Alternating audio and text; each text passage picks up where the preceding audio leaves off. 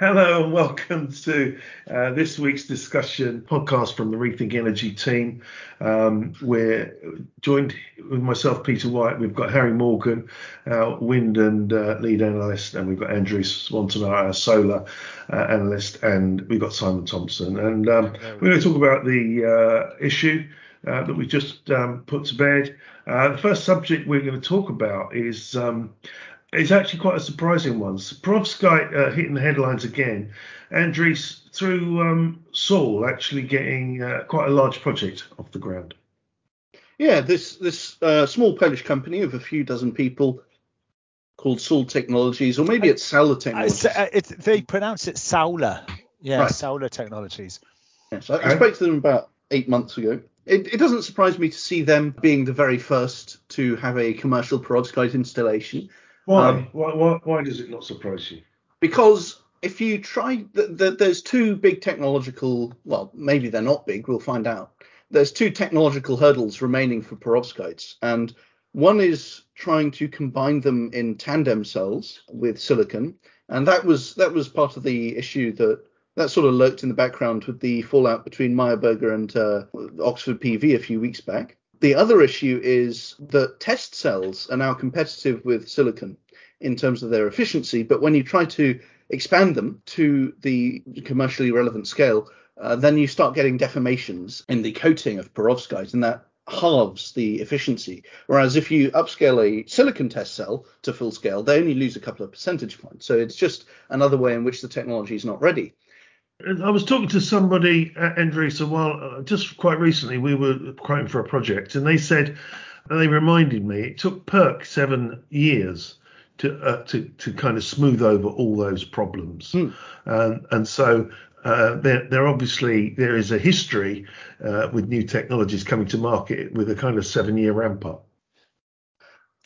But what Solar Tech does is they have small, very small scale perovskite modules that are just perovskites.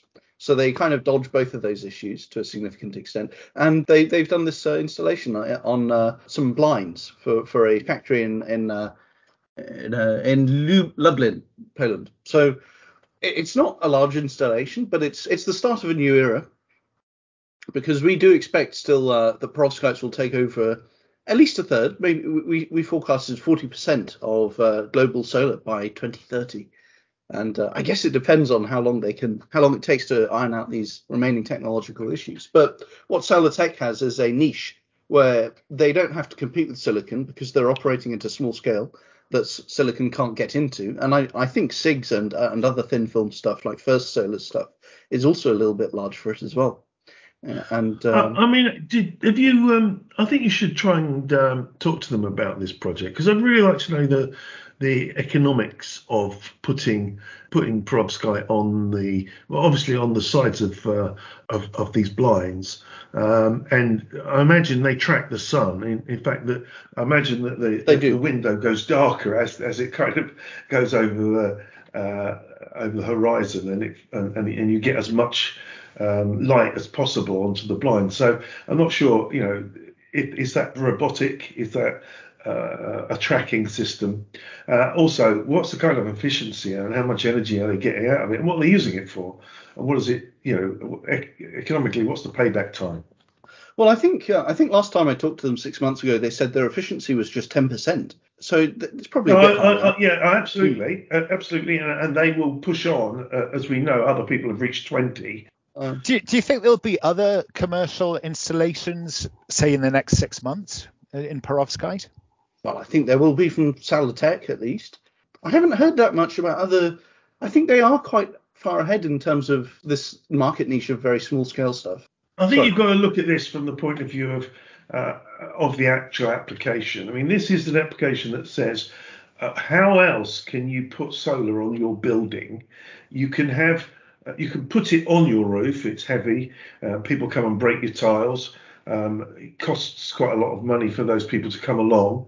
Um, or you can put it in your windows, uh, but then you can't see through the windows uh, properly. Um, or then you put it on your blinds, or you put it on the side of your glass building. All those areas are, are areas that perovskite and other uh, PV technologies will attack. I mean, was reading last week a, an invention 10 years ago for, for clear glass that that behaves like solar that came out of I think it was Toshiba, one of the large Japanese conglomerates. It's being acquired by uh, a South Korean business who want to exploit it financially. So 10 years on, the patents have been rotting, but now they want to put it up the sides of buildings.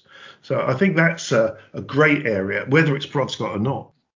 Um, there's not much more to say about that. I think I did check the Chinese. I think the last major announcement from them was back in June with uh, Wonder Solar saying they'll they plan to eventually have a 10 gigawatt perovskite factory and they're promising their little pilot line as well. So you've got maybe half a dozen companies each saying we want to build a 100 megawatt perovskite um, tandem uh, pilot line, but I'm just I'm waiting for them to actually do it. Oxford PV perhaps isn't the only one that has uh, has seen a delay. I think with Oxford PV we have to. Um, so again, I, I, spotted some coverage this week um, saying that they're their 100 megawatt line was ready. And hmm. then I, so I went back to them. I said, well, well, have you issued some kind of a statement that I didn't hear? And they said, no, that's just people picking up on news that's three weeks old. and I went, hold on, no, this is you leaking that idea to the community. I don't think that you're going to get it finished until you've got an agreement with Mayor Berger. And if you don't get agreement with Mayor Berger, you're going to lose another year.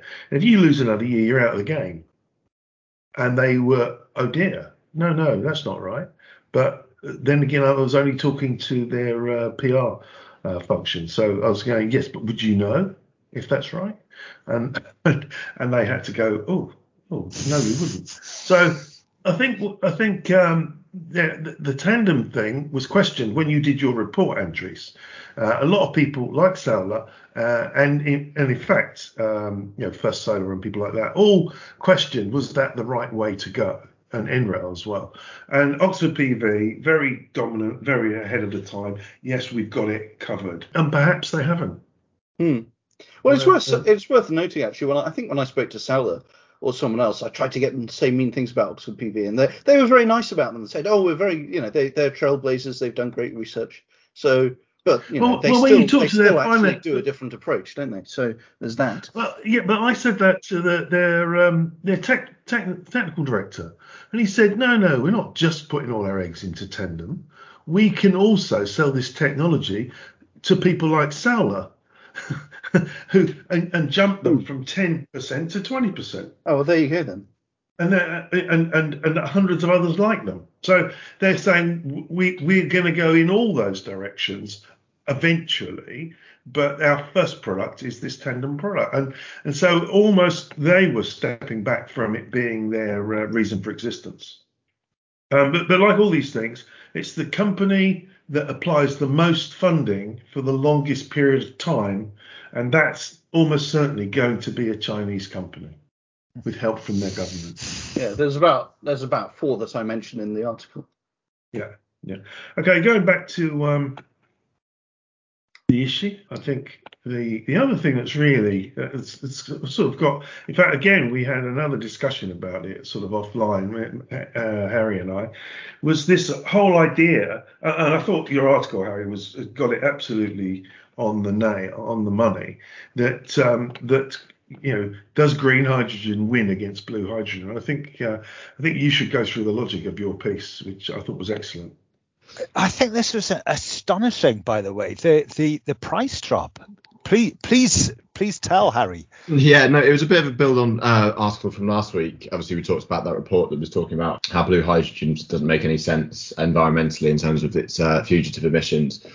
I think the, the other thing that really rules blue hydrogen out uh, is its cost, um, especially when you consider the trajectory against green hydrogen. I think that's what I was sort of trying to prove through the sort of modelling approach this week. And essentially, what the findings were is that green hydrogen will be the cheapest type of hydrogen worldwide by 2028, um, and in some markets by 2026. And that's even before you start considering some of the, sort of the huge steps we could see through um, new approaches to catalyst, new approaches to oxygen realization, um, and other sort of clean methods of actually producing hydrogen using renewables. The three main things to think about when you're looking at the cost trajectory of green hydrogen are the fact it won't face carbon taxes. That's that's the that's one of the really real key ones. But primarily it's the economies of scale. So with emerging technologies like electrolyzers, typically we see a sort of 15% learning rate. So that means every time the global capacity doubles, there's a 15% reduction in cost. So going from 200 megawatts today uh, to what we expect to be around 100 gigawatts by 2030, probably even more than that, the actual capex of an electrolyzer unit will fall from sort of $1,500 per, uh, per kilowatt down to sort of 300, 400. And that in itself uh, is, a, is a huge chunk of this cost reduction. And then we've got electricity costs, costs that we're falling due to the uh, falling cost of solar power alongside that. So that will fall from sort of 37 um, dollars per megawatt hour down to around 10 meg- uh, dollars per megawatt hour. That was figures that we took from um, Peter's uh, Peter's look back and anger forecast. And yeah, when you combine that with the fact that they won't be facing carbon taxes, the actual cost of green hydrogen will fall below this sort of one one dollar fifty per uh, kilogram mark a lot quicker than people were expecting. And all the while, grey hydrogen will be, while the costs won't be fall, uh, for the technology won't be falling, uh, there'll be huge costs associated to the cost of the carbon emissions. And as we saw last week through uh, the cost around blue hydrogen, the same will be said about blue hydrogen once we start accounting for the upstream methane emissions as well. Uh, the graph you've put together is, is, really does speak a thousand words. I mean, if you if you look at it, you can see exactly where the price of uh, hydrogen is going to be at various points. Now, I would argue that the cross between um, the uh, the grey and the green is going to move back from that 2027 8 period to 2024 5. I, I liken this to Simon will love the idea of comparing this with Unix, but when, when we go back to Unix in sort of like 1980, it was a, a way the of doing com- computer operating system from right. the, the last yeah, century. Yeah, right. Which it is was, now it, Android today, by the way. With, with, it is mostly Android, but not all. Um, when you when you saw that arrive, it was expensive. The machines it was on were expensive, but the cost, if you were a big company harnessing it at scale, halved. All of your computing uh, efforts halved,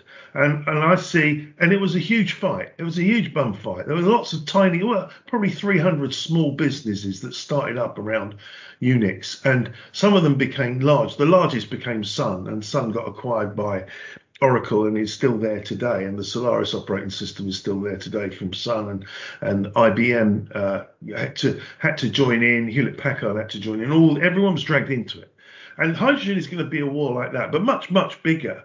Um, it's going to start out with people saying, "Yeah, but it's expensive. Is you know, is anyone going to buy it?" And then there's going to be breakthroughs and there's going to be changes of direction. There's going to be improvements, technical improvements. Over five to seven years, there'll become a Tesla class of uh, company emerging out of this. And uh, it's going to be one of the small ones today.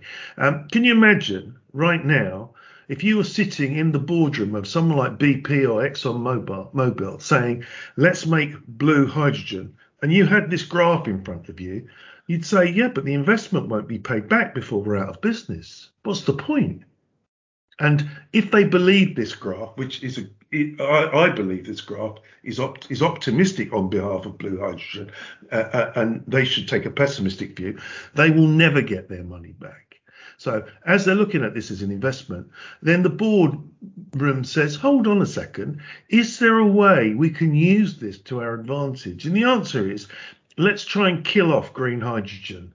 Let's let's get all the governments to back us, oil companies. Let's get our version of the story out there.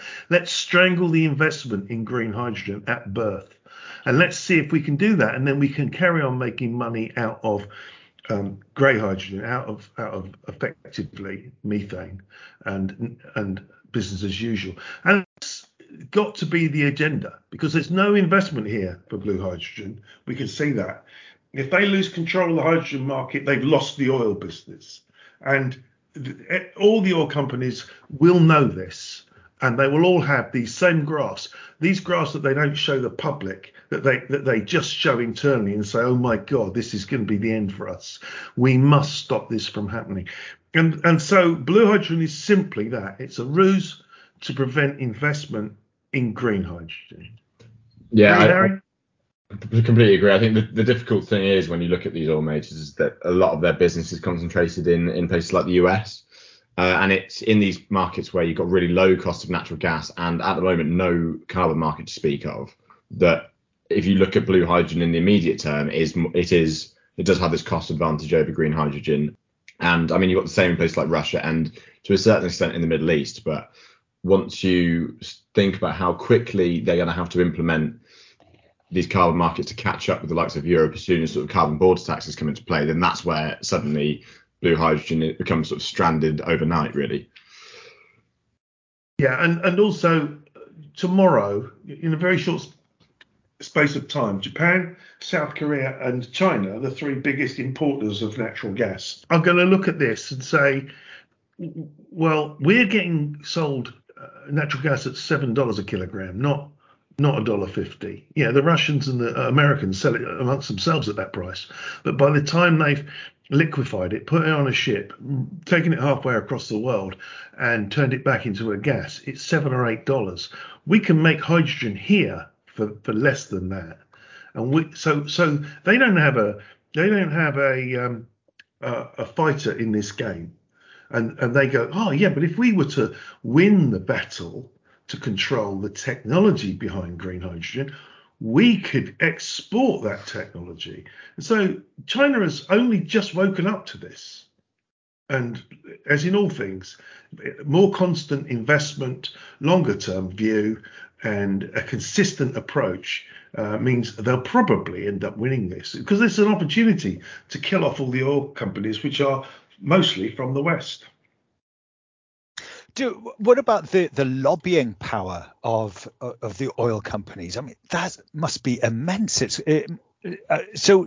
Would do you not think that through sheer power and and influence that um, green energy could be potentially killed off at birth, as you were talking about? Uh, only if there's no countries support it. Germany already supports it. It's got a mm, preference okay. for green hydrogen, and that means Europe supports it. I see. Uh, even if the UK is, is is gone with an even-handed approach. So it, it, they, as soon as they get um, one territory which they can own, then they can spin out from there. The other thing I've noticed is there's been a tone change in all the commentary I'm seeing in American discussion sites about this. They're all saying, no, no, you don't want hydrogen. It's just a ruse for the oil companies. But some of that commentary is coming from people who you'd normally expect to be speaking for the oil companies. So they're trying to crush green hydrogen and blue in the process.